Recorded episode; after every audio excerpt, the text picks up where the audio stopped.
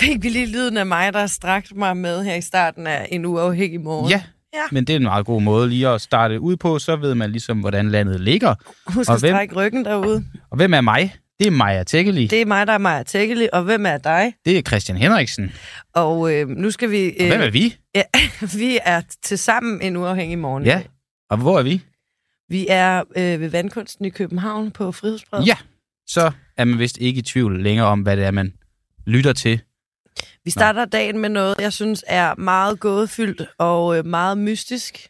Øh, Mhm. og det er Bornholm. Ja, det er i sandhed et mystisk land. Øh, det, det, handler om, at øh, der åbenbart er 15 våben, der er forsvundet fra Forsvarsmuseet på Solskinnesøen, og det kom frem i retten for ikke så lang tid siden.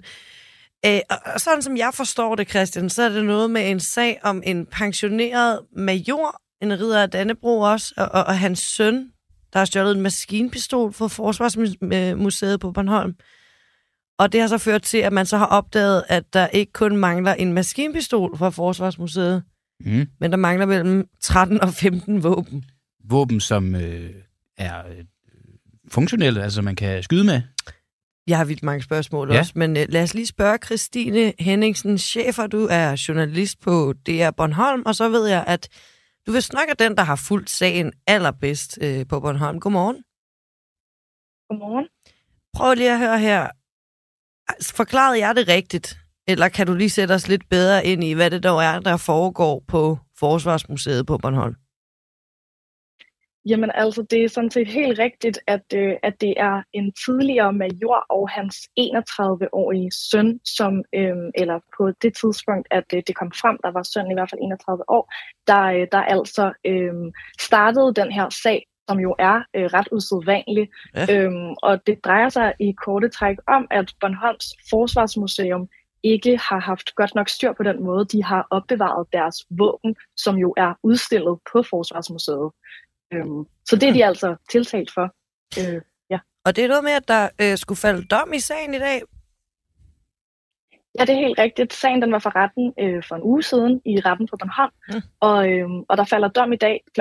13, øhm, fordi at sagen simpelthen er øh, ret usædvanlig. Man har ikke rigtig noget at, at sammenligne med, Mm. øhm, og derfor har øh, dommeren ligesom haft brug for og noget betænkningstid i forhold til at finde ud af, hvad, hvad øh, rammen for straffen ligesom skal være. Øhm, ja. Men Bornholms Forsvarsmuseum er, øh, er tiltalt for at have siddet og opbevaret og udstillet øh, mere end 180 øh, våben, som de altså ikke har haft våbentilladelser til.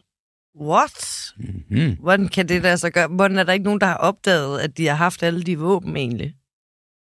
Altså at tænke Jamen, videre altså, over det det. er jo også det, der er det er jo også det, der er spørgsmålet, fordi at det er jo sådan set ikke fordi, at man ikke har vidst, at, øh, at Bornholms Forsvarsmuseum har haft de her våben, men der har ikke været styr på, hvem der skulle have styr på øh, våbentilladelserne til alle de her våben. Og det er øh, den her øh, øh, sag tilbage i 2020 med netop den tidligere major og hans søn, øh, som får startet øh, hele den her øh, rensagning af øh, Bornholms Forsvarsmuseum. Fordi der finder man ud af, at hvordan kan der lige pludselig være forsvundet øh, et våben fra Forsvarsmuseet. Mm. Og, og det giver så anledning til, at politiet de øh, begynder at Øh, altså de går ned på, tager ned på Bornholms Forsvarsmuseum og laver en rensagning.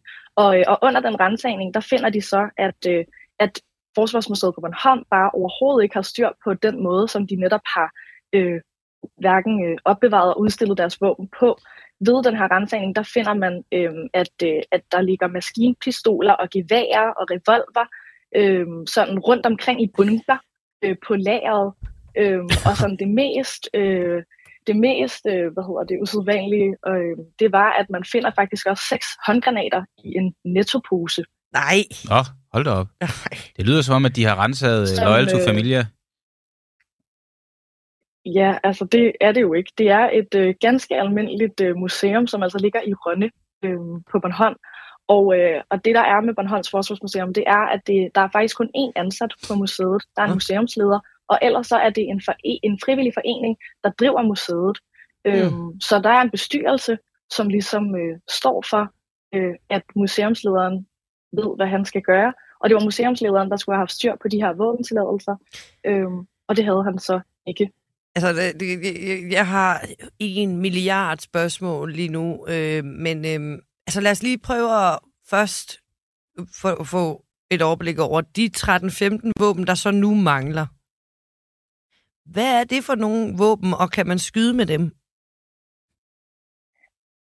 Vi ved ikke så meget om de våben, der mangler. Øhm, det var også en af de ting, der kom frem i retten på, på Bornholm for en uge siden. Øhm, men altså, det var sådan, at da Bornholms politi øh, kom på, eller tog ned på Bornholms Forsvarsmuseum i 2020 og lavede den her rensagning, så gjorde man jo ligesom alle våbnene op.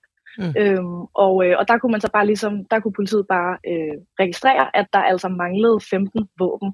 Og, mm. øh, og, og vi ved ikke så meget om de våben, der mangler, andet end at de mangler. Øhm, oh, og det er sådan, at Bornholms øh, Forsvarsmuseum, de har haft, øh, de har haft øh, på tidligere har de haft lånt nogle våben af Nationalmuseet, som de så har haft udstillet. Og det er faktisk også Nationalmuseet, der gør opmærksom på, at man vist ikke helt har styr på, hvordan man udstiller øh, forskellige slags våben over på Forsvarsmuseet på Bornholm. Og øh, noget, som jeg er sikker på, både lyttere og, og jeg sidder og holder lidt fast i lige nu, det er spørgsmålet om den her pensionerede major, som også rider af Dannebro, og hans 31-årige søn, der stjal den første maskinpistol fra Forsvarsmuseet på Bornholm. Har de sagt noget om, hvorfor de stjal den, og øh, hvad i alverden de skal bruge den til? Jamen, det er jo ikke en del faktisk af den her sag. Det er jo en gammel sag fra 2020. Øhm, så, så den er der ligesom lagt låg på.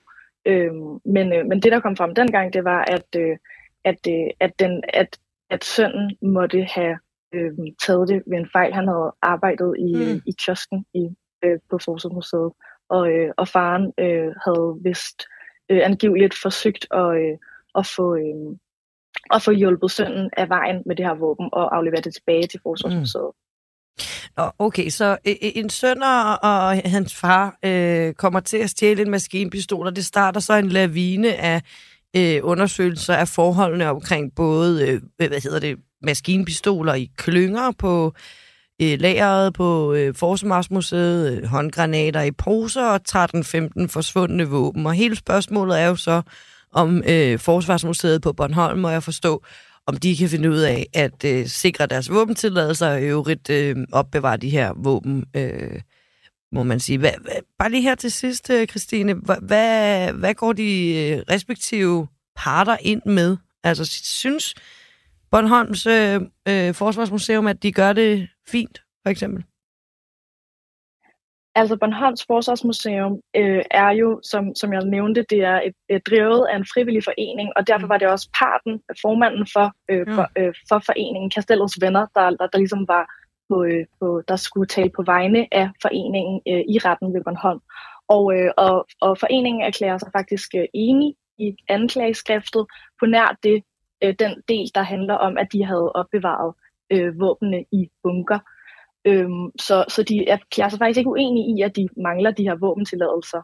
Øhm, og, øh, og derfor så, øh, men, men øh, anklageren øh, øh, rettede påtale om, at, øh, at øh, foreningen øh, måtte blive pålagt en straf på 75.000 kroner, wow. at det måtte være passende, fordi at de, øh, fordi det ligesom var, øh, altså ja, det er øh, Forsvarsmuseets øh, hvad hedder det, ansvar, at de skulle have haft styr på deres våbentilladelser. Hvis man søger i våbenbekendtgørelsen, for øh, altså hvis du som privatperson øh, har øh, et skydevåben, så er det også dit private ansvar, at du har styr på, at du har den korrekte våbentilladelse, og at du sikrer det korrekt. Øhm, og derfor øh, mente anklageren også, at det var en skærpende omstændighed, at øh, at den her frivillige forening, altså Castellos Venner og Forsvarsmuseet på Bornholm, ikke havde styr på og havde de korrekte våbentilladelser til de her mere end 180 våben. Christine Henningsen, Så, chefer, øh, du skal have tusind tak for at øh, gøre os klar til, når dommen falder i dag klokken 1. Det kan sgu godt ske, at vi lige giver dig et kald for at finde ud af, hvordan det hele ender. Det er godt nok en kulørt sag, må man sige. Yes, I skal være øh, velkomne. Godt, du kan have en god dag på Solskinsøen, hvor ja. solen forhåbentlig snart begynder at skinne. En god og lykkebringende dag. Og god dag til jer. Tak. Tak. Okay. Hvad tænker du om øh, det der, Christian? Jamen, det er jo helt vildt. Altså, noget, der jeg ærger mig over, at vi ikke kan få svar på, det er, hvorvidt at, øh, at, at, at, at pistolerne kan skyde. Altså, det er jo... Øh... Umiddelbart lyder det ikke, som om de kan skyde. Så vil det være lidt mere alvorligt, tror Men jeg. hvorfor skal man så have en våbentilladelse, hvis man har våben, der alligevel ikke kan skyde? Jamen, du kan også have svær, det skal du også have våbentilladelse til. Skal man det? Ja, det er jo et våben. Okay. Hvornår, men hvor går grænsen imellem en lang kniv og et svær? Der spørger du den forkerte. Men Hvorfor sætter du dig så op på sådan en hest, hvor du ved en hel masse om det nu? Jeg ved, at svær er noget, man skal have tilladelse til, men, men resten har jeg ikke undersøgt. Men Hvorfor ved jeg, du egentlig, at man skal have tilladelse til svær? Er det fordi... Det er, fordi jeg har en, har en ven, der øh, har en masse underlige ting. Okay. Jeg Skal vi ikke komme videre, Christian? Jo, men jeg har bare altid gerne vil have et svær. Nå, jamen, det kan du få. Det kan være, min ven kan skaffe et. Nå, Nå, det er sådan en ven. nu skal vi videre.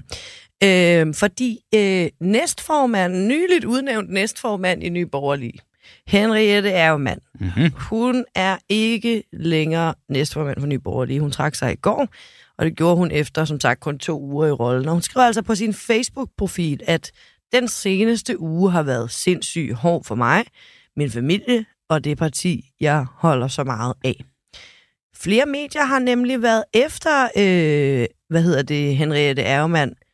Øh, vi har også forsøgt at få kontakt til hende op til Mhm. flere gange, og øh, det har vi og, og, og andre også forsøgt på, fordi hun tidligere har kaldt øh, Karen Hækkerup for en øh, barnemorder og en sindssyg kælling, og det gjorde hun i 2020, da hun var rimelig uenig med Karen Ja. Hækkerup i, at børn skulle vaccineres, for eksempel. Ja, Og der er altså en række af, øh, hvad kan man sige, bemærkelsesværdige kommentarer på sociale medier, som den tidligere næstformand har skrevet. Nå, men til sidst, i Henriette Ermanns øh, skriv på Facebook, der øh, øh, får hun lige slået med halen.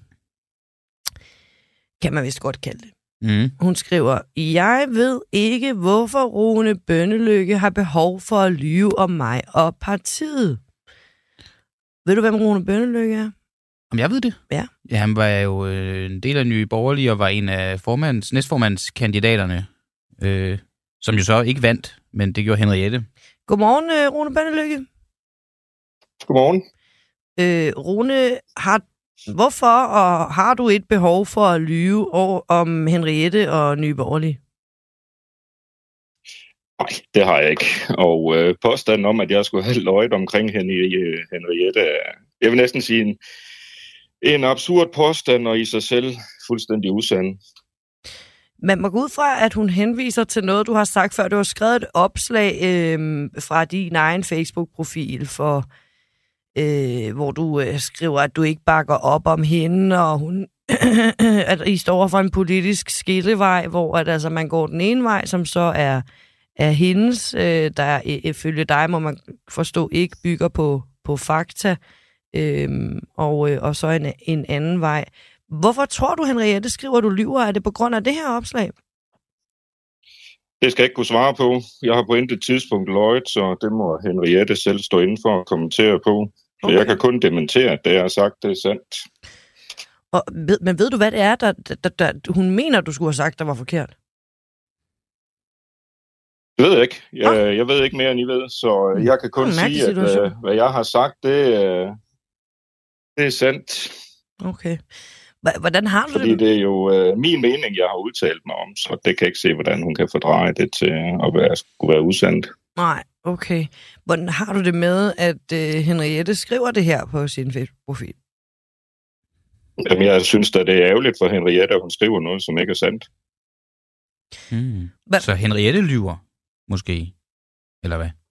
Altså, øh, hvis hun påstår, at jeg gør det, og det kan jeg sige, det gør jeg ikke, så må det jo gå den anden vej. Mm. Så, ja, og så kan man jo blive ved, for så siger hun jo, at du lyver om, at hun siger, at du Lige. Ja, oha. Ja. så er vi tilbage i børnehaven igen. Ja. Øh, nå, men altså, øh, helt ærligt, da du øh, læser den her, det her opslag i går, hvad, øh, hvad, hvad, hvad tænker du, udover at øh, hun lyver? Øh, jamen, jeg tænker ikke, at der er nogen, der lyver, fordi øh, det ligger egentlig ikke til mig at sige usandheder. Jeg holder mig som regel til fakta, så øh, det, jeg forholder mig til, det er hendes udmelding, og så forholder jeg mig ikke til så meget andet. Og hvordan forholder du dig Andet, til jeg det? dementerer det her, hun siger, at, at jeg taler usandt. Det er som det eneste, jeg forholder mig til.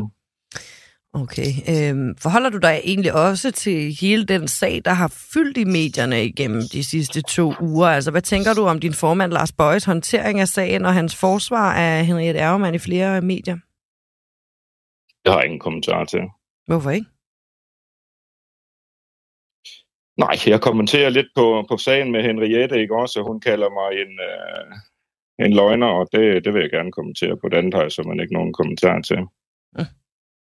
Okay, det, men det, så må man gå ud fra, at det er fordi, du synes, at det bare har været fint.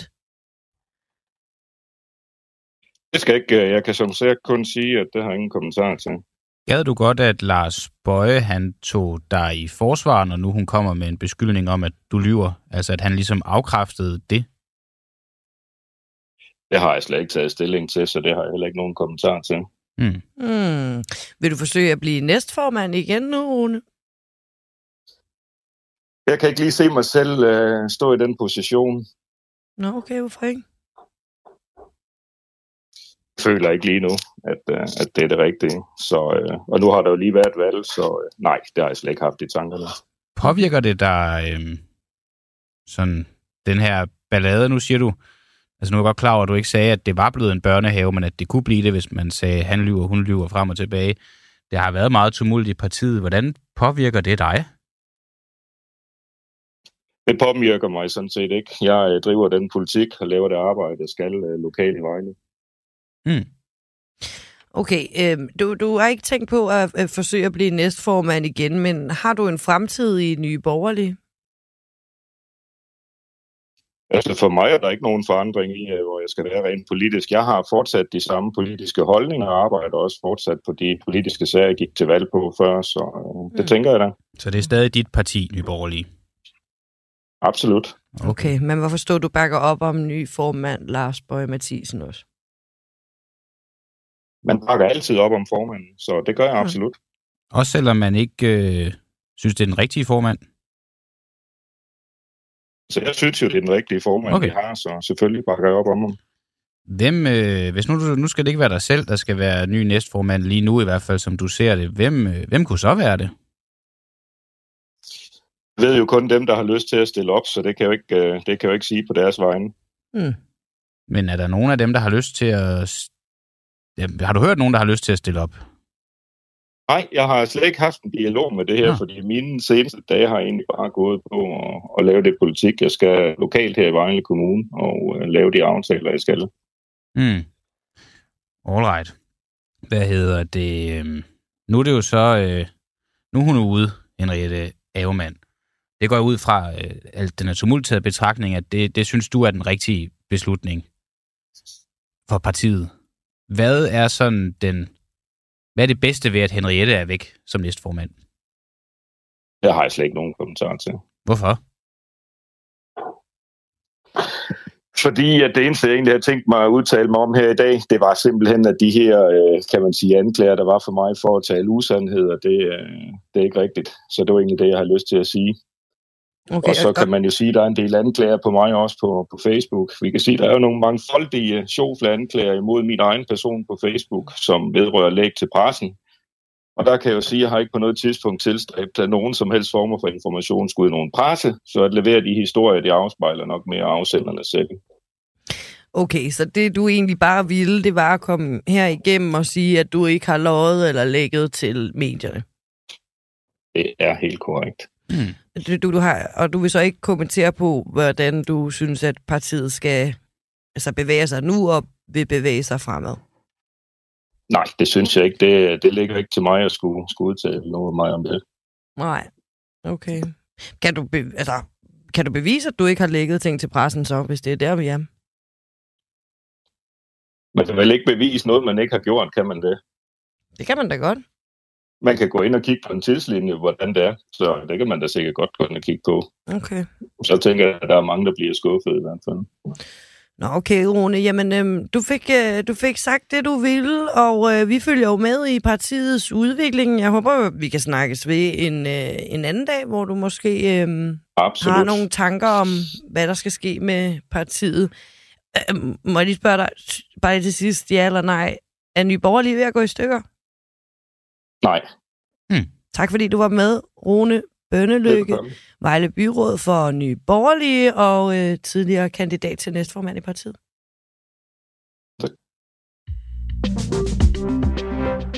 Og altså ikke en løgner eller en medielægger, må vi forstå. Nej, og så var der ikke så meget mere at sige Så må vi ikke det. forstå særlig meget mere. Nej, sådan øhm, er det jo. Øhm, det vi skal nu, det er, at vi skal øh, høre et interview, jeg lavede i går med forsvarsordfører for Moderaterne.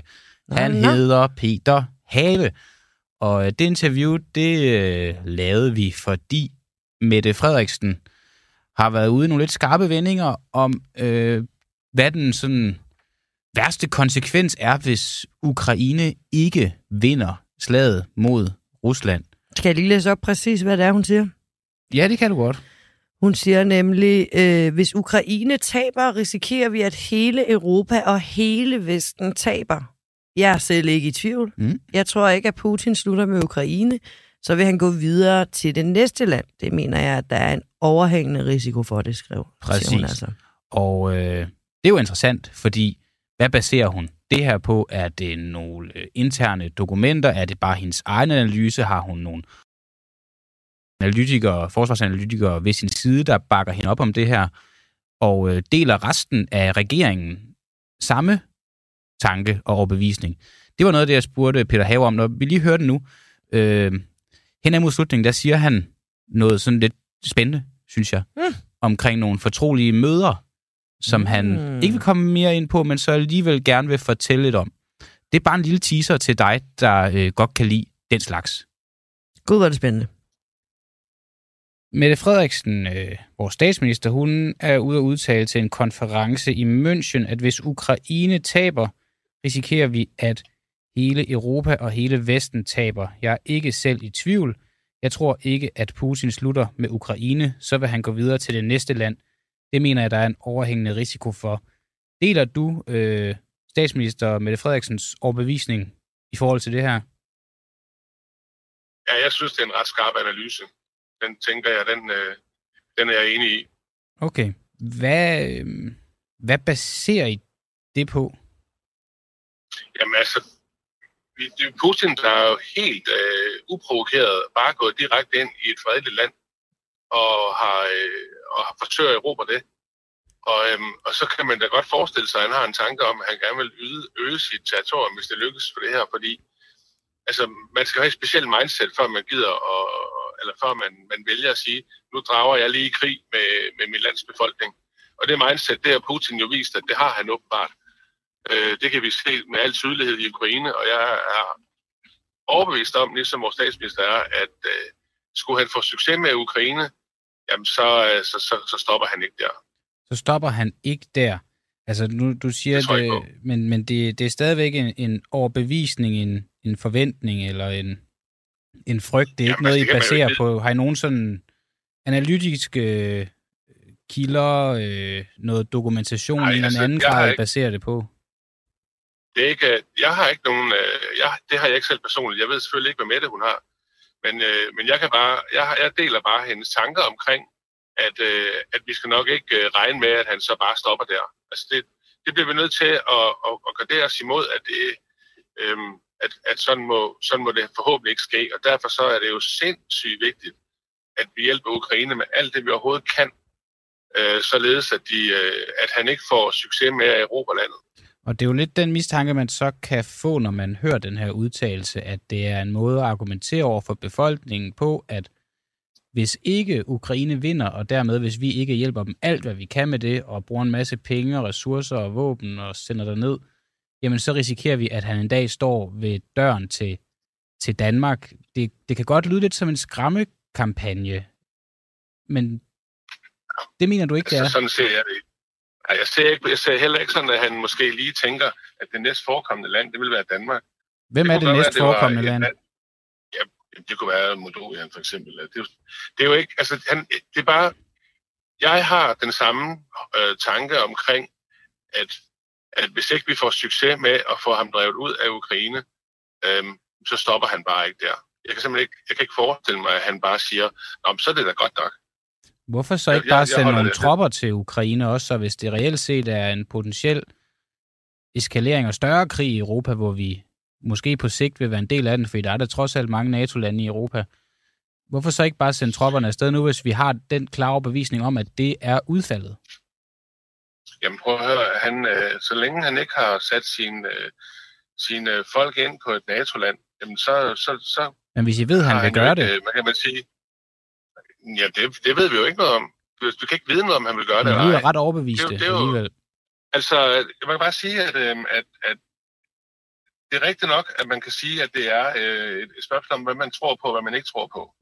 Mhm. Men, men, men bare det, at han overhovedet kan finde på at gå ind i Ukraine og, sætte, og så øh, starte, starte en krig der, øhm, så kan man jo stille det må- spørgsmål anden vej og sige, jamen, tror jeg, han stopper der, hvis det er, han øh, får succes med at få Ukraine? Det spørgsmål kan man jo stille sig selv jo. Mm. Og der, der, der tænker jeg bare, jamen der er jeg på den der, hvor jeg siger, det tror jeg ikke, han gør. Men Jeg altså, tror, han fortsætter. man kan så også, hvis vi skal blive sådan de lidt sådan spekulative øh, forventninger og tanker omkring Putins intentioner, så kan man jo også bruge det modsatte argument, at i og med, at han har så svært ved at, at, at vinde Ukraine, at så, øh, så vil det jo være helt vanvittigt af ham at gå yderligere ind i, i, i andre lande, fordi at øh, han indtil videre ikke har vist kapaciteten til at kunne overtage Ukraine med et snuptag. Jamen, det kan man argumentere, men det er der en god grund til, at han ikke kan jo. Det er jo fordi, at vi hjælper ukrainerne så meget, vi overhovedet kan. Og at man, han også lige ikke havde regnet med, at øh, der var så stor en, øh, en at, at, at, hvad kan man sige, befolkningen i Ukraine, i Ukraine valgte simpelthen bare at, at steppe op Mm. og, øh, og, og, og gribe til våben. Og han havde nok heller ikke regnet med, at Vesten øh, på den måde ville hjælpe Ukraine på den måde, som Vesten gør. Men hvem, Og, øh, og det har jo gjort det, det har besværligt gjort det for ham, øh, kan man sige. Og det er jo en af grundene til, at han... Altså, det er jo det, vi gør for at få ham til ikke at få succes i Ukraine. Er der nogle øh, militæranalytikere, der bakker dig op, som I har øh, konf- eventuelt konfereret med omkring de her analyser, eller laver I dem bare selv? Altså, jeg kan sige, hvordan jeg selv har det med det. Jeg har ikke øh, som sådan talt med øh, højstående militærfolk eller militæranalytikere. Hvorfor Det ikke? her, det er bare en, en... Det har jeg ikke gjort endnu, men det kommer jeg da til. Jamen, der har øhm, været et helt år til at Men, få det men gjort. det her, Ja, nu har du så ikke siddet et år. Det er rigtigt. måneder. Det er rigtigt. Det jeg har kun været der i fire måneder, ikke også? Ja, det er Og, rigtigt. og, og det her, det der er jo ikke noget, jeg har det haft inde på hjertet. Okay. Nej, det har jeg ikke nået endnu. Nej, men det kommer du Øhm, til. Så, men ja, det gør jeg da. Jeg kommer da også til at... Og, og, altså, den her sag her bliver fuldt, fuldt øh, meget nøje, og jeg bliver jo også, jeg bliver også en del af, af forsvarsforhandlingerne øh, med det nye forsvarsforlig og så videre. Og alt det her, det kommer vi da til at, at, at bruge meget, meget tid på. Okay. Øhm, det, der bare er vigtigt for os, det er, at vi får, øh, sikret, hvis vi kan det, Mm. så øh, Ukraine så meget som overhovedet muligt, at de ikke bliver erobret af, Rusland. Bare lige her Ja, til... vi, vi kan også, hvis man, tænker, hvis man tænker tanken længere ud og siger, hvis han nu tager et NATO-land, Mm. at vi så er ude i en fuldblåen verdenskrig, øh, og hvad sker der så? Øh, Kommer der så lige øh, et lille strategisk atomvåben, eller hvad? Mm. Altså, det er jo svært at sige, alle de her ting her, det er jo sådan noget, man kan gisne om, ikke også? Det er og, det. og så for alt i verden håbe på, at det aldrig nogensinde sker. Det er det. Og det er nemlig noget, vi, vi kun kan, kan gisne om. Bare lige her til sidst. Nu siger du, du har ikke talt med nogen sådan højtstående øh, militæranalytikere eller folk med sådan yderligere kendskab til det her, end det, du, den du selv har på nuværende tidspunkt. Vil det, have været, vil, det have, været- vil det have været en god idé at tale med dem, inden man kommer med de her udtalelser? Det ved jeg ikke. Altså, det, det tror jeg ikke. Jeg tror, at det er... Det, det, Det vil ikke være en god idé at tale med Prøv- prøv lige- folk, der ved noget prøv om lige det. en gang, det kan man da godt sige, men prøv lige en gang at forestille dig, at man bare siger, Nå, men vi gør ikke mere ved det. Mm. Vi gider ikke at, at involvere os i, uh, i at hjælpe Ukraine. Vi sætter os lige ned, og så, f- så prøver vi lige på at forsvare vores eget land. Så kan man spørge sig selv, hvad vil der så ske? Altså, det behøver man da ikke at have. Man behøver ikke at have øhm, en, en masse, øh, hvad kan man sige, øhm, mennesker at læne sig op af ved at komme frem til en, en, øhm, en tanke om, at der nok er en eller anden sandsynlighed for, at den, den mand, han vil eskalere tingene, hvis han får succes i Ukraine. Det er bare det, vi snakker om her. Mm. Ja. Og, og, og det er da klart, det er da klart at, øhm, at øhm, altså, jeg har da siddet i en hel masse møder, jeg ikke kan referere fra, og har der også nogle, nogle, nogle ting der, som, som øh, kan, hvad kan man sige, øh, kan, kan underbygge mine tanker. Men det er jo klart, at, øh, at, at, at det her, det er jo ikke... Altså, en, en militæranalytiker kan jo ikke engang sige, at det her det kommer til at ske. Det er også bare en, han kan også kun lave nogle gissninger om, hvad han kommer til at tro. Altså, hvad han tror, der kan komme til at være. Men du har siddet i møder, du ikke kan referere fra, men som underbygger de tanker, vi lige taler om nu. Ja, det, er- ja, jamen, det, er måske, det er måske lige et, øhm, måske lige kægt nok at sige det på den måde, men det er da klart, at jeg, at jeg har da snakket Hvad er det med for nogle nogle møder, du og- har og- siddet øh, til, som kan... Det vil, det vil jeg ikke. Det vil jeg ikke. at- Det vil jeg ikke komme ind på. Jeg vil bare sige til dig, at jeg har min mavefornemmelse siger mig, at han skal stoppes, hvis ikke vi gør det. Så er min konklusion, at så har han, øh, så tror jeg, at Putin han, vil, øh, han ikke vil stanse der. Mm. Og, og det, er vel en, det er vel en fair nok øh, hvad kan man sige, øh, analyse at lave af det verdensbillede, vi har lige på nuværende tidspunkt. Du vil ikke sige, hvad det er for nogle møder. Er det, fordi du ikke må sige det, eller fordi du ikke vil sige det? Jamen, det vil jeg ikke. Er det, fordi du ikke må, eller fordi du ikke vil? Det er, fordi du ikke vil. Det er fordi, jeg ikke vil sige det. Men du må godt sige det, hvis du, hvis du vil. Nu skal vi ikke ud i et eller andet sproghøvl her. Nå, men det, Det her, det er mere det bare, hvis de, hvis de underbygger mig. dine pointer og dine påstande, så er det da Christian. relevant at have med i Christian. interviewet. Nej, Christian, du spørger mig om, øh, hvad jeg mener, og jeg siger, at det her det er min mavefornemmelse eller min øh, intuition, Mm. der siger det, og sådan er det. Okay. Og, og, og, det er jo, og, og jeg, jeg deler bare Mettes analyse af tingene, og det gør jeg ud fra øh, det verdensbillede, vi ser på. Øhm, og, og længere er den egentlig ikke. Okay, så det er, øh, hvad hedder det, Peter Have, forsvarsordfører i Moderaternes mavefornemmelse, hvilket i øvrigt er den samme holdning, som Mette Frederiksen har, at Putin skal stoppes. Ja.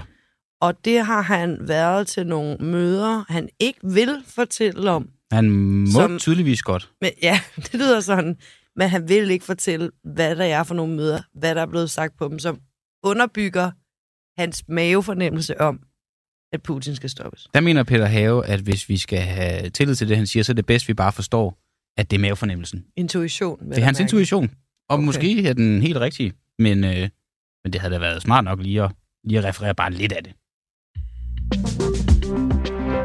Ja, og så skal vi jo så nu til at snakke og endnu mere om Moderaterne. Men det er med dig, Henrik Jensen, journalist her på Frihedsbrevet. Godmorgen. Godmorgen. Fordi kun en uge efter regeringsdannelsen, så havde medlemmerne af Moderaternes erhvervsklub, det er det, der hedder det erhvervspolitiske mødested, eksklusiv og direkte adgang til den nyslåede udenrigsminister Lars Løkke og andre ministre fra det nye regeringsparti. Hvorfor er det et problem? Mm, Det kommer nok også an på, hvem du spørger, om mm. det er et problem. Men de her erhvervsklubber er jo noget, flere partier har, og det er jo en måde, de vil nok selv sige, det er at holde sig tæt på erhvervslivet, have et netværk og føling med, hvad der sker derude. Øh, kritiske røster vil sige, at det er en måde sådan i det skjulte at samle penge ind til øh, partikassen på. Mm. Og man kan sige, det er der jo sådan set ikke noget galt med. Øh, partier skal jo have lov til at samle penge ind og rejse midler, og det er dyrt at føre valgkamp og så videre. Men der, hvor det bliver interessant, er, når det taler om et regeringsparti. Fordi så er debatten jo, kan man og skal man kunne købe sig adgang til en minister, som har betroet magt. Mm. Og det handler jo, kan man sige, grundlæggende om, skal man, hvis man har 20.000 kroner i det her land, have mulighed for at få øh, en ministers øre på et særligt tidspunkt og på, i, i et helt særligt, man sige, i en særlig ramme, altså en helt unik adgang øh, for penge. Øh, og det er der så eksperter, der siger, og det bliver sådan noget semantisk diskussion. Hvis det er en minister, øh, så må man faktisk ikke sælge møder, Mm. men det foregår i en erhvervsklub, som er et partiarrangement, og så er det rent juridisk faktisk okay, er der nogen, der mener. Men Mm. ministerne er til stede til det her møde. Ja, ministerne er til stede, og man, man, altså, nu er jeg jo ikke selv medlem af erhvervsklubben, men hvis jeg var medlem, mm. så ville jeg jo også gerne møde ministeren, når jeg øh, betaler øh, et årligt kontingent i den størrelsesorden. Det er jo helt klart. Det debatten så tidligere har været er, det kørte også med Mette Frederiksen og Socialdemokraterne, hvor der var en lang debat om, om hun var der som statsminister Mette Frederiksen eller partiformand Mette Frederiksen. Og det kan jo synes rimelig åndssvagt, den her diskussion, men, men det er jo vigtigt for partierne at sige, at det er ikke nødvendigvis en minister, det er, det er partiformand, du møder her. Ikke? Og for at undgå den her diskussion om, kan man købe sig adgang til en minister. Hvor finder sådan et, et møde her sted? Det fandt sted på børsen, som jo er der, hvor Dansk Erhverv, øh, erhvervssammenslutningen holder til. Mm.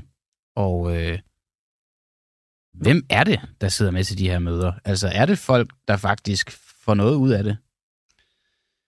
Jeg tror først og, altså først og fremmest, så er det jo en, en masse virksomheder og erhvervssammenslutninger. Vi Mhm. ved ikke, hvem præcis. Nej. Øh, det vil de ikke oplyse, og de siger ligesom, at af medlemskab af sådan en forening her, det er en, det er en privat sag, og med til historien hører nok også, at der er mange virksomheder, som jo ikke skilter med, at de støtter et bestemt politisk parti og bekender kulør. Øh, det er ligesom den ene del, men det vi ved er, at Dansk Erhverv selv bekræfter, øh, at de lagde lokaler til, og at de er medlem. Og så ved vi for, jeg tror det er to år siden, oplyste jeg, at der dengang var omkring 50 medlemmer i det her netværk. Mm. Det er ligesom det, vi ved. Og så ved vi en, der hedder Allan Aholm, er formand for den her øh, erhvervsklub, Pengeklub, og det er en af Lykkes øh, vil sige, gamle bekendte og sidder i bestyrelsen i parken osv., sådan en kendt erhvervsmand. Og har I så talt med ja, både ham og moderaterne, og hvad siger de? Jamen altså, Moderaterne, de, de gør meget ud af at sige, at det her møde, det var aftalt inden regeringsdannelsen. Øh, og den her forening, det er lavet regi af, den blev lavet, inden Moderaterne blev lavet som parti. Altså, de vil gerne lægge det sådan, det, det er noget, der er sket en gang. Mm. Øh, øh, men det ændrer jo bare ikke på, at den her forening, den her erhvervsklub, er jo Moderaterne. De har adresse samme sted. Altså, det er Moderaterne. Øhm, og hvordan man så ved det eller ej, så dukker Lykke så op øh, til et møde en uge efter regeringsdannelsen, hvor han er minister. Øh, så uanset hvordan du vender drejer det, så kan man ligesom sige, de har fået adgang til en øh, minister. Formand for erhvervsklubben, han, han undviger ret meget. Han, han siger, det er en, øh, det er en privat sag. Det, her. det er en Okay. privat klub, det er en privat forening, øh, og det skal man sådan underforstået, øh, har man sådan set ikke ret til at få øh, svar på. Og det er jo sådan set rigtigt, det er en frivillig forening, så han har jo ikke pligt til at oplyse noget. Mm. Hvem, øh, du siger, det har fået noget kritik. Hvem udtaler den her kritik? Det er der jo øh, flere, der gør. Altså Transparency International er måske ikke så overraskende øh, kritisk, og det er den her antikorruptionsorganisation. De har jo Mhm. tidligere raslet med sablen også med Mette Frederiksen, og også øh, tidligere igen med Venstre, tror jeg, som også har lignende konstellationer om det her. Altså, de mener ikke, man sådan i et samfund som Danmark skal kunne købe sig adgang til en minister. Øh, der er sådan nogle typer som Roger Buk, øh, har også været kritisk, Jørgen Albæk. Øh, ja, så det er sådan forskellige perspektiver på det, men, men, men det er en, en konstruktion, som, som vækker kritik. Og, og den her del med at købe sig adgang til minister er ligesom det ene, og det andet er jo sådan mere sådan partistøttemæssigt, øh, at så har det i hvert fald været tidligere medlemmerne af de her øh, erhvervsklubber betaler nogle penge ind, og erhvervsklubben i valgår donerer så et ret klækkeligt beløb, altså alt kontingentet til moderpartiet, men som donor står bare erhvervsklubben øh, og altså ikke alle medlemmerne, og på den måde kan man ligesom undgå at blive oplyst øh, som, som donor, ikke? Øh, så det, er- det er en anden del af det. Skal man betale skat af de der donationer? Det er faktisk et rigtig godt spørgsmål. Det kommer jeg bare til at tænke på. Det var godt tænkt. Lad os undersøge det. Ja. Det må du da lige finde ud Nå, af. det er fint nok, at vi tager sådan lidt, øh, lidt, lidt åben redaktionsmøde Det for, synes jeg er fint. for mikrofonen her. Øhm, så den her kritik, den bliver udtalt fra øh, Transparency International og så videre. Øh, jeg fik bare ikke lige ordentligt fat i før.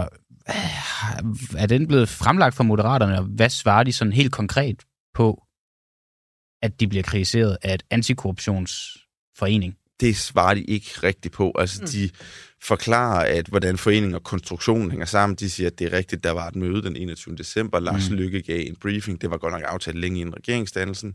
Der var nogle andre minister og nogle øh, folketingsmedlemmer. Det er sådan det, er sådan det de siger. Altså, og underforstået. Øhm, altså, det er jo ikke noget, de ser som et problem, det her. Jeg tror, Lykke tidligere har udtalt om den her slags konstruktioner. Altså, det er jo helt på linje med, hvad andre partier gør. Og det er jo ikke forkert. Øh, det betyder bare ikke, at vi ikke godt kan skrive om det igen. Nej, nej, det er selvfølgelig rigtigt.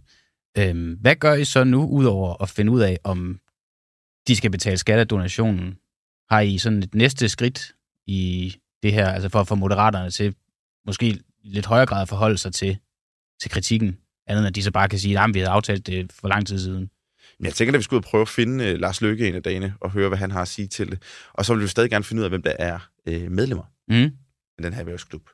Uh, og det er jo selvfølgelig interessant, fordi medlemmerne af sådan nogle netværk altså, har jo også nogle særinteresser, uh, som de nok gerne vil have hørt. Uh, og hvad bliver der sagt på det her uh, slags møder? Uh, vil ja. vi også gerne vide noget mere om. Ja. Så ja.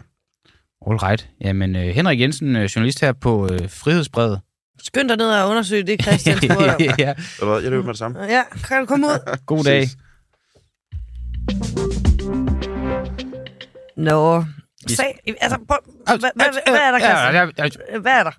Der, vil, nå, der, vil, der, det vil bare sige, øh, fordi det har vi helt glemt at, at sige, at vi skal jo tale med øh, klima-, energi- og forsyningsminister Lars Ågaard i dag. Gud ja, det har vi helt nemt at sige. Og det, der er lidt særligt ved, ved, ved det interview, Ja. det er, at Lars Ågaard ringer til os Ja. klokken 7.48. Det er sådan, aftalen lyder i hvert fald. Vi må da ikke få hans nummer. Nej, vi må ikke få nummeret, og han vil så ringe til os. Øh, under interviewet, det ved jeg ikke om, jo, men nu siger vi det bare, under interviewet her med Henrik, så er der et, et hemmeligt nummer, der lige har haft ringet til vores øh, studietelefon, Nå. og gav vide om det er ham. Og gav vide, om han har misforstået noget med, med tidspunktet. Det er derfor, det hele er lidt spændende lige nu. Har vi Lars Ågaard med øh, klokken øh, 7.48, eller har vi ikke? Og det, vi skal snakke med ham om, det er i forhold til lastbiler. Øh, at- Det får du til at lyde godt, det der, ja, men den, okay, man skal måske starte et andet sted. Det er fordi, at øh, regeringen har med øh, den her nye energiminister, Lars Aagaard i spidsen, bedt EU-kommissionen om at stoppe salg af nye fossile lastbiler på sigt. Og man kan sige, at det er jo en beslutning, man godt kunne, hvis man var øh, ambitiøs øh, øh, klimaregering, tage på egen hånd i eget land og øh, sige, øh, jamen, øh, vi siger, at fra bare et eksempel, 2035, så skal man stoppe salg af, af fossile lastbiler, ligesom man, ligesom man gør med, øh, med, med, med almindelige biler. Men der har man så i stedet for sagt, nej, vi sender den ned til EU, som så skal sætte et fælles mål for, at vi ikke forvidere konkurrencen landene imellem. Og med den udtalelse, så kan det jo godt lyde lidt som om, at man som klimaminister vægter konkurrenceevnen højere end klimaet. Hmm. Og det er jo ikke fordi, at det som sådan er forkert at gøre det, men det er bare interessant, at man gør det som klimaminister. Og det er der, vi så gerne vil høre ham om, hvor, i hvor høj grad vægter han konkurrenceevnen, Danmarks konkurrenceevne højere end klimaet. Hvor går skillelinjen, og har man et eller andet i baghånden, så fremt at man i EU, det er jo trods alt mange lande, der skal blive enige om en grænse, har man så noget i baghånden i forhold til, hvis at man ikke i EU kommer frem til noget, hvis forhandlingerne bryder sammen eller sådan noget, og skal vi i så fald bare fortsætte salget af fossile lastbiler. Det er altså klokken 7, her 48, har vi vi, laver et øh, fået studietelefonen ind Ja. til os. og så er vi klar, hvis han ringer. Inden da, så fortsætter vi øh, ned af et øh, spor, som øh, vi simpelthen bare ikke lige slipper her på den en uafhængig morgen, og det er selvfølgelig sagen om Nord Stream-sabotagen. og så med det den kontroversielle Seymour Hersh, øh, journalist og vinder en Pulitzer, men også øh, centrum øh, for opmærksomhed øh, omkring hans øh, historier, som Oh, oh, ja. øh, nogle gange ikke lige øh, skulle holde vand. Nå, men øh, han har jo lavet den her påståede afsløring om, at det skulle være USA, der står bag, øh, hvad hedder det, sprængningerne af Nord Stream 1 og 2. Og det har taget en lidt farverig drejning. Bare lige mm-hmm. en lille update på det. Øhm, den øh, Seymour Hersh, Pulitzer-vindende journalist med kontroversielle og enkelte deciderede forkerte historier på CV'et, står der her. Han er nemlig blevet interviewet af ingen ringer end Russell Brand. Russell Brand? Er du med på, hvem Russell Brand er? Faktisk ikke. Okay, han er musiker, han er Hollywood-skuespiller, og så medvirker han sådan typisk i romantiske komedier, som sådan den, enten den sådan øh, lidt øh, rock and roll mærkelige øh, ekskæreste, eller bare sådan en skæv karakter med en øh, mærkelig tilgang til livet. Han har sådan langt sort hår og Mm. nogle lidt vilde øjne, hvis man øh, må sige det. Han har interviewet Seymour Hersh. Ja, nu Okay. gør han, altså han har så også gjort sig som selverklæret journalist på YouTube. Okay, det, og det er der jo ma- mange, der, der kan gøre. Ja, og, og, det hvis kan alle gøre. og det er da helt vildt, at han har fået Seymour Hersh i, i tale. Det er jo sådan noget, vi egentlig også øh, gerne vil. Vi har bare ikke lykkes med det endnu. Nej. Men måske skulle vi alliere os med, ja, hvem ved jeg, Mads Mikkelsen.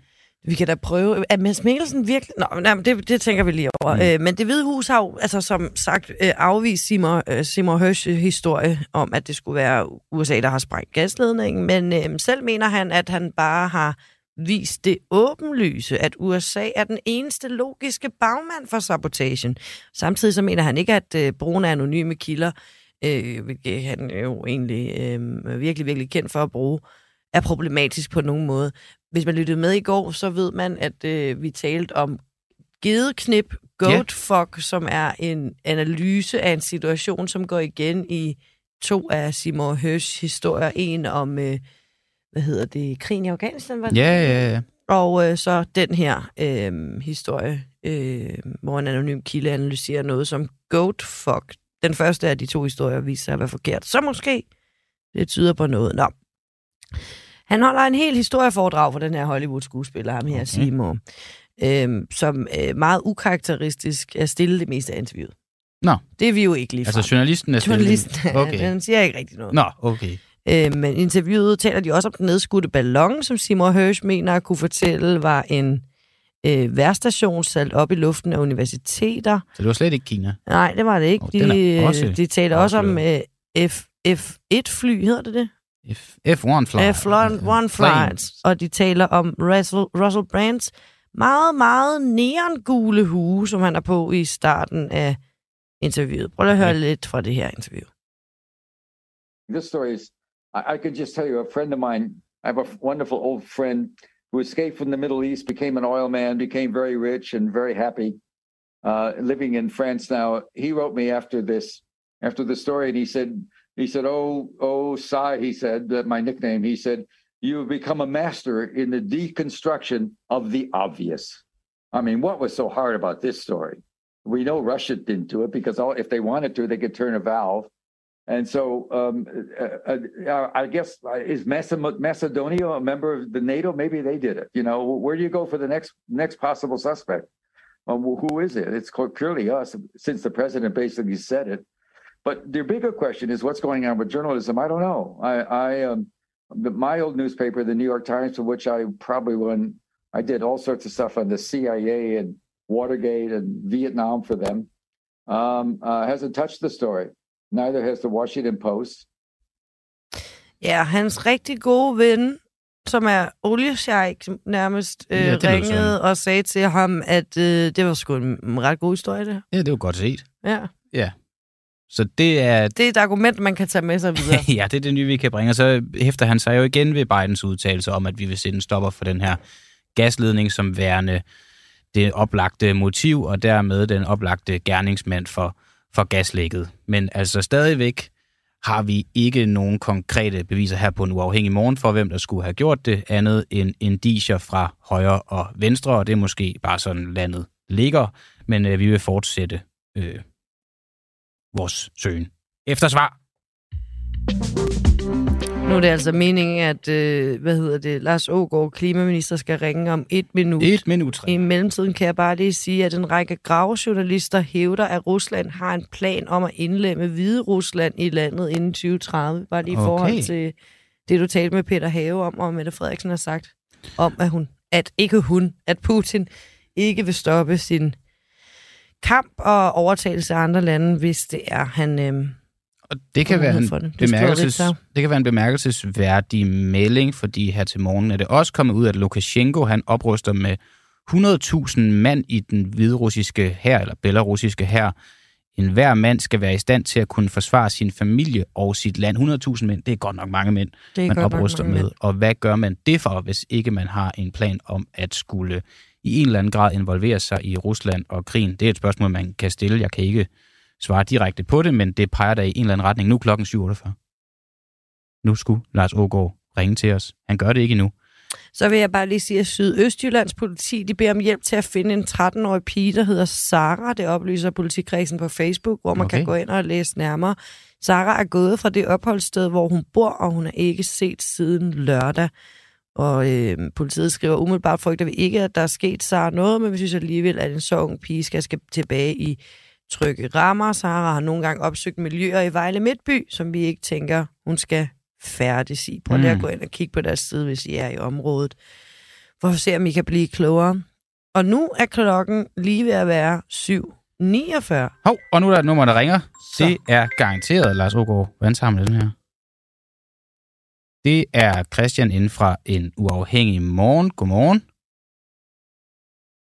Hov, undskyld det, jeg skal lige trykke på den her. Sådan. Godmorgen. Godmorgen, godmorgen. Lars Ågaard. Lars Ågaard, dejligt, du ringer.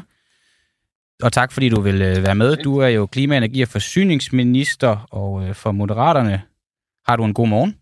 Yes. Øh, ja, bortset fra linjen, den skrætter ret meget. Jeg ved ikke, om du kan gøre noget. Åh, oh, jeg kan prøve, men jeg ved ikke lige, hvad den rigtige løsning skulle være. Du går klart igennem her hos os i hvert fald. Kan du sådan nogenlunde forstå, hvad, Okay. det er, hvad jeg siger? Eller er det helt skidt? Ja, ja. Det, Okay. er, ja, det er ikke super godt, men vi prøver. Okay. Det vi øh, skal spørge om her til morgen, det er, om Danmark skal være forgangsland for klimavenlige lastbiler. Regeringen har med dig, energiminister Lars Ågaard i spidsen, bedt EU-kommissionen om at stoppe salg af nye fossile lastbiler på sigt. Og så har I udtalt, når EU sætter fælles mål, forvrider vi ikke konkurrencen landene imellem. Det lyder jeg, sådan lyder jeres begrundelse for, øh, blandt andet for, hvorfor man fra Danmark ikke ønsker at nedsætte sin egen øh, selvstændige lov. Øhm, hvad er din og regeringens egen deadline for, hvornår salg af fossile lastbiler skal være forbudt? Jamen, øh, det er sådan i EU, at der får man typegodkendt en lastbil, og når den er typegodkendt, så må den køre i hele EU. Og derfor vejen til at komme helt af med lastbiler, der bliver drevet af diesel, og det skal vi jo, fordi vi skal nå vores klimamål, ja, den går ved øh, at skærpe den europæiske regulering. Øhm, fordi hvis vi bare forestiller os, at vi forbud, altså lavede forbud mod lastbiler i Danmark, ja, så ville det så betyde, at danske vognmænd, de kunne ikke køre i sådan nogle lastbiler, men så vil vejene jo bare være fyldt med lastbiler med nogle andre nummerplader på. Mm. Så, så vejen til det, den går via, via EU, og, øh, og det er jo også noget, når man snakker med altså, de store transportvirksomheder, som for eksempel DSV, jamen de siger også, giv os bare nogle skarpe miljøkrav, men lad dem være europæiske, fordi så regner vi med, at vi er så dygtige, så hvis bare vi alle sammen skal køre grønt, så skal vi nok øh, være dem, der vinder på markedet. Så det bliver en, øh, en proces, hvor, hvor vi arbejder for at skærpe de europæiske krav. Det er jeg helt med på, og jeg forstår også godt, øh, at man er nødt til at se sådan konkurrenceevnen i et perspektiv i forhold til alle de her klimahandlinger, der er. Man kan så sige, om man kan lide den sætning eller ej, så vægter man lige nu øh, i den her konstellation konkurrenceevnen højere end klimaet, fordi man gerne vil være sikker på, at man ikke træffer en beslutning, der går ud over konkurrenceevnen, i højere grad, man vil være sikker på, at man træffer en beslutning, der ikke går ud over klimaet. Jeg tænker bare alligevel, når I... Der, det, det synes jeg lige, du... Det, det er jeg sådan set enig med dig i. Nej, Klimaet har jo ikke vundet noget ved, at vi øh, på danske veje har la- en masse lastbiler, der kører på nogle andre nummerplader end, øh, end danske. Øh, altså det, Jamen, det vinder vel- det lige meget, det vinder er vel- af den grund. ja, men det vinder vel lidt på, at vi siger, at de danske lastbiler skal køre på øh, grøn energi. Jamen, der vil se vel ikke, hvis de lastbiler bare bliver erstattet af nogle lastbiler med en anden nummerplade. Nej, men kunne man så ikke også... Vi, Øh, vi bruger tit et eksempel vej, om, at Danmark skal være et forgangsland, der sender et godt signal udad til. Det kunne være et signal at sige udad til, vi dropper dem fra Skal vi 2035 ikke passe lidt på, skal vi ikke passe lidt på storhedsvandet her øh, til morgen? Altså, Og det kunne vi øh, de bilfor, bilfabrikker, der producerer øh, lastbiler, de gør det til store markeder. Mm. Og øh, når de kan se, at kravene bliver skærpet på det europæiske marked, at øh, de skal udlede mindre CO2, der skal komme nogle flere biler, der kan køre på brint og el, Mm. så begynder de også at udvikle dem, og så kommer priserne ned. Øh, og det tror jeg på transportområdet, det er den, øh, det er den rigtige vej at gå, fordi altså, vi har jo ikke nogen lastbilsproducent i Danmark, vel? Og øh, det danske marked vil være for lille til at drive udviklingen på tung transport. Og dertil kommer så, at vi vil kunne risikere at skyde os selv i foden i forhold til at de danske øh, transportvirksomheder, vi har. Jeg kan nævne Mærsk og DSB, som kører med mange lastbiler, at øh, de skulle gerne være dem, der er vant på at være grønne. Og, øh, og det der med at så at sige til virksomheder, hvor vi vil gerne have, at I bliver grønne, men I, øh, det betyder faktisk, at I så bare, altså kan I så ikke lige holde op med at drive jeres forretning.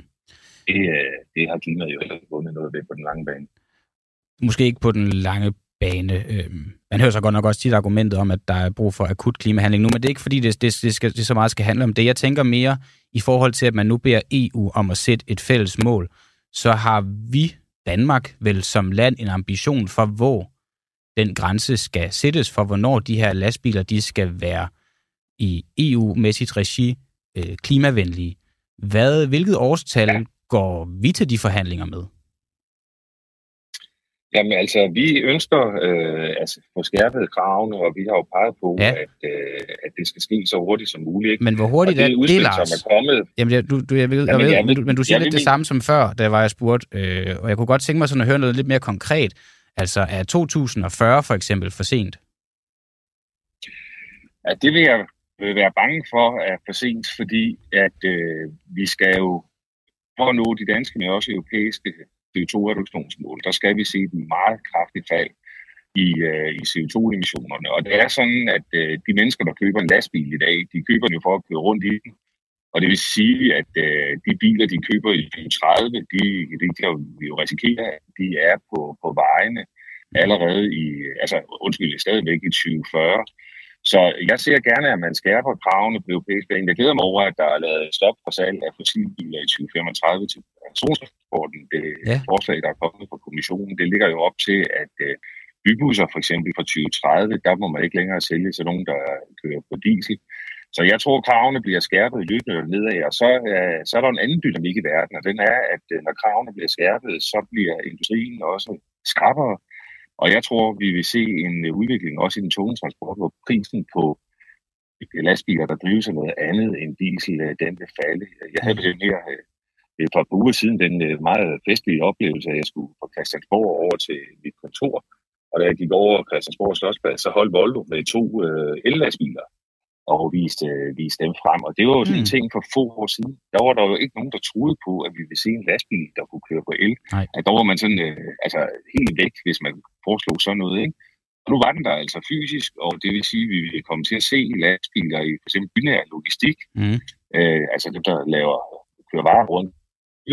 Jeg tror, at vi vil se en kraftig stigning i de kommende år af lastbiler, der bliver drevet af noget andet end Det vil-. Og vi kan også gøre lidt selv ja. med at lave miljøzoner og så videre. Ja, ja. Og, det tror jeg, du øh, har og i ret i, Lars. kommer men- vi, Ja. og, Ja, men, jamen, det er undskyld, jeg og afbryder i dig. Danmark kommer vi... Ja, Ja, ja, jeg, jeg vil lige have én ting øh, mere frem. Ah, det den får du. Okay, Den får du. okay. Okay, godt. Nå, men det er, at øh, vi er jo også ved at kigge på at introducere en øh, kilometerbaseret afgift øh, i forhold til den tunge transport, og det vil jo også give et incitament til at skifte over til nogle, øh, til nogle lastbiler, der ikke øh, udleder så meget. Så det er jo ikke fordi, at det kun er EU, vi, vi sidder og venter på. Nej, nej, men, men så alligevel så er det dem, der skal sætte det fælles mål. 2040 er for sent, øh, vil du mene. Det var det, jeg udledte, det var, du sagde. Så 2035, frygter det, er, jeg, fordi- 2035, det er det, du, sådan, øh, som du har ret i, siger, at man har, har foreslået og er på vej til at vedtage omkring, omkring biler, almindelig privat øh, bi- bil.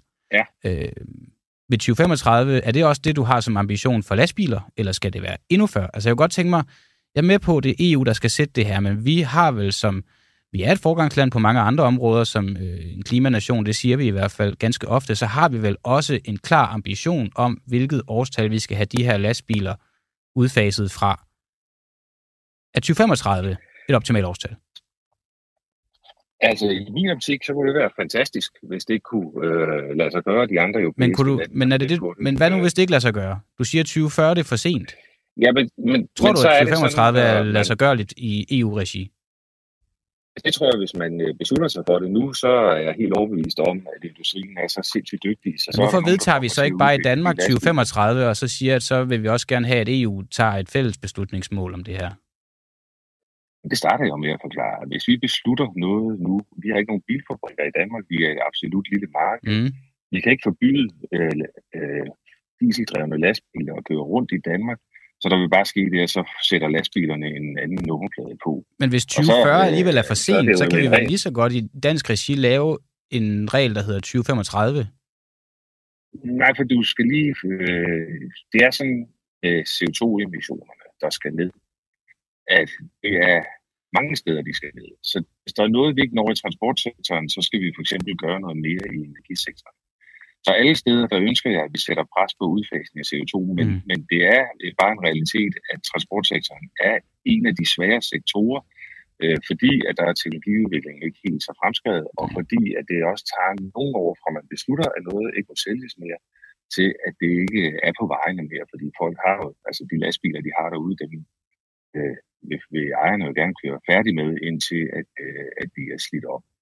Vil Og derfor så øh, er hovedsvaret, det er, at vi skal gå den europæiske vej, fordi det er det, der kan drive innovation fremadrettet. mm. Og det er også det, der kan gøre, at, øh, at vi ikke laver hvad skal jeg sige, rene symbolpolitiske handlinger uden, øh, uden klimaeffekt. For det er det europæiske vej, der vil drive emissioner ned i den tunge transport. all Og hvad vi ikke når i den tunge transport, det bliver vi så nødt til at nå i andre sektorer. Ja, all right. Og så er med den begrundelse vil du ikke give et, et helt konkret årstal, og det, det er så sådan, som det er. Vil du så arbejde for, at vi får et nationalt... jo vil, du, vil, du så, det, nej, ja. vil, øh, øh, vil du så arbejde Ja, for, at vi... ja. Øh, øh, vil du så arbejde for, at vi får et nationalt forbud i Danmark, som vi kan have i baghånden, hvis nu EU-landene ikke vil levere?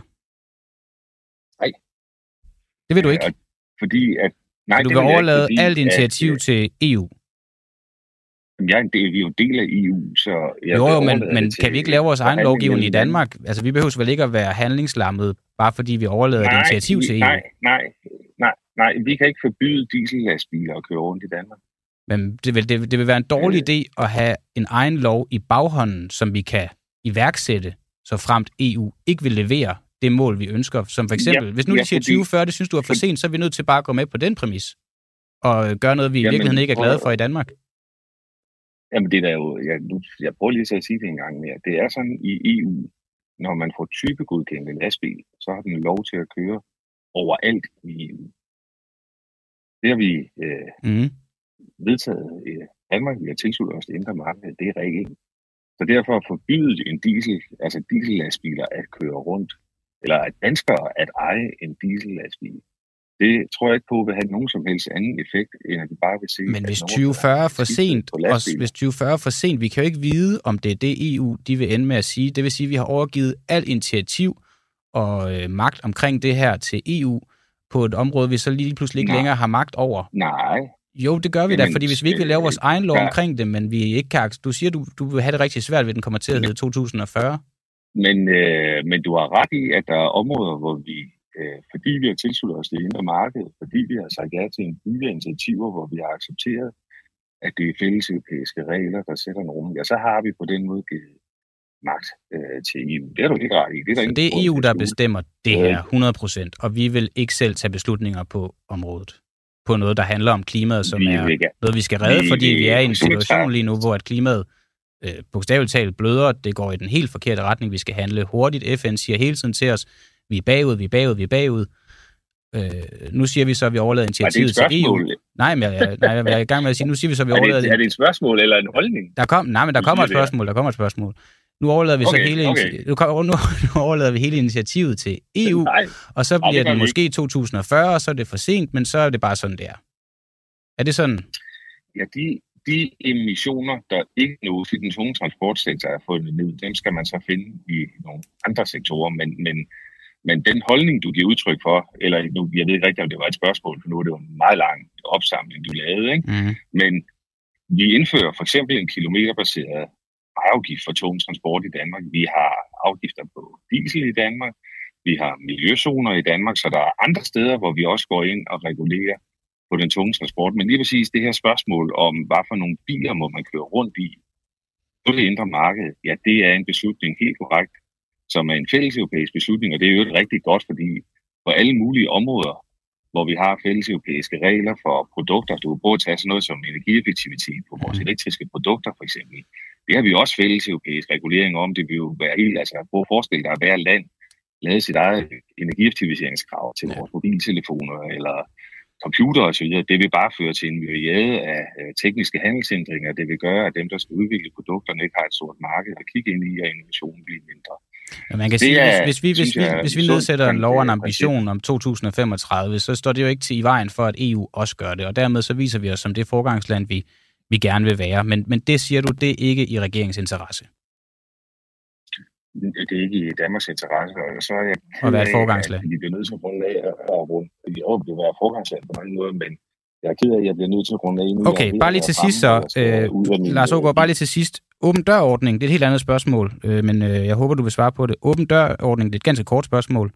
Hvor, øh, er den helt død nu, hvor havvind er blevet en god forretning? Øh, det øh, spørgsmål, det vil jeg gerne snakke med dig om på et andet tidspunkt. Du kan bare svare ja eller nej, om, om åben dørordning er død. Jamen, Det, det går ganske vi, hurtigt. Prøv, prøv at høre, vi er i gang med at øh, snakke med EU-kommissionen om, hvad er rammerne for åben dørordning fremadrettet. Og den diskussion med kommissionen, den er ikke afsluttet, så jeg kan ikke svare ja eller nej øh, på det spørgsmål lige nu. Men når jeg kan svare, så synes jeg, at vi skal snakke så igen. Så må vi gøre det. Lars Ågaard, øh, klima-, energi- og forsyningsminister for Moderaterne. Tak fordi du var med. Ja, selv tak. God dag. Hej. Og også tak til dig, kære lytter, fordi du lyttede med til en uafhængig morgen, der lige gik fire minutter over tid. Vi stopper, når interviewet er slut. Ja. Ikke når uret slår dut. Hov, Det er vores motto her på en uafhængig morgen, som vi har sagt fra dag i dag. Jeg hedder Christian Henriksen. hedder Maja Tækkeli. Regien sad Oliver Nubbenau.